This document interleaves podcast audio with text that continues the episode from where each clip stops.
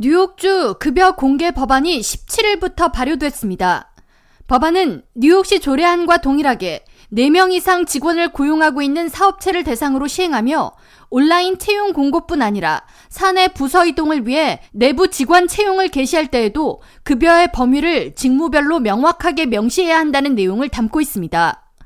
캐티 오컬 뉴욕 주지사는 지난 2022년 12월 21일 이 법안에 서명했고 법안에는 서명 직후인 270일 이후 즉 2023년 9월 17일부터 발효된다는 내용이 명시돼 있습니다. 법안 지지자들은 새로운 법률 시행으로 고용주가 성별이나 인종, 나이 등에 따라 구직자를 차별해서 급여를 제공하는 것을 방지할 수 있다고 환영의 의사를 표하면서 저임금 근로자들이 같은 직군의 사람들보다 더 적은 급여를 받게 되는 현상을 막을 수 있는 장치라고 설명합니다.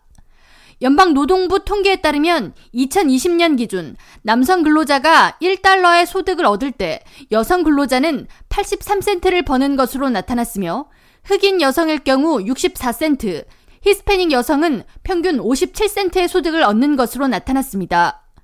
뉴욕시의 경우 남성이 1달러 소득을 얻을 때 여성은 평균 86센트를 버는 것으로 나타났습니다. 그러나 고용주 입장에서는 기업 운영에 여러 어려움이 따른다는 불만의 목소리도 높습니다.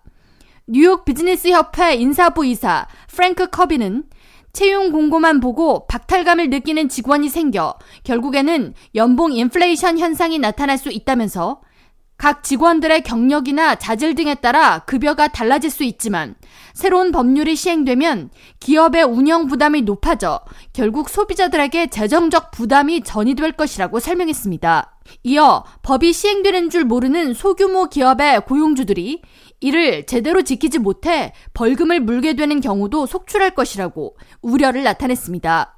만약 사업체가 새로 시행되는 급여 공개 법안을 지키지 않다 적발될 경우 최대 3,000달러의 벌금이 부과되며 뉴욕시에서는 지난 2022년 11월부터 동일한 조례안이 발효돼 시행 중입니다.